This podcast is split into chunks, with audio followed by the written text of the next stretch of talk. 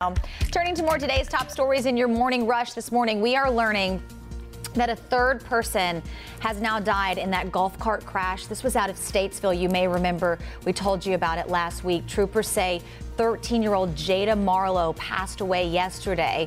It comes just a week after the crash killed Michael Marlowe and his five year old son Bentley. Three other people who were on the cart are still recovering. Troopers say a drunk driver hit their golf cart on Fort Dobbs Road near Dobbs Drive.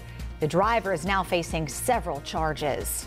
COVID vaccines for babies and preschoolers have made its way to the Carolinas. StarMed says it will start administering shots tomorrow. Doctors say even though kids have lived with the virus for more than two years, it's still important to get them vaccinated. Fortunately, most of our kids don't get hospitalized with COVID, but some of them can get very sick and die, even though it's a small proportion.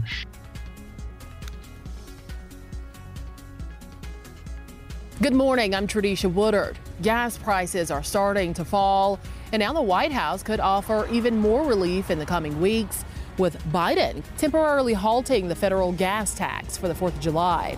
Another option they're considering is gas rebates or gas cashback cards. Biden is hoping to make a decision by the end of this week.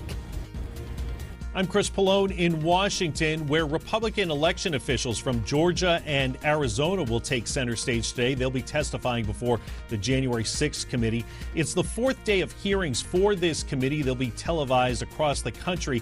The committee is focusing today on what it calls a pressure campaign from former President Donald Trump for states to overturn their election results illegally. Crews are starting to repair two overpasses in Hickory after a bridge collapse. The city is shutting down areas along Highway 127 as construction begins on the main avenue and City Walk pedestrian bridges. All this comes after the wooden arches over the Rudy Wright Bridge collapsed back in February. WCNC Charlotte learned the city is suing several construction companies for breach of contract and negligence for work on the arches. And that's it for your morning rush.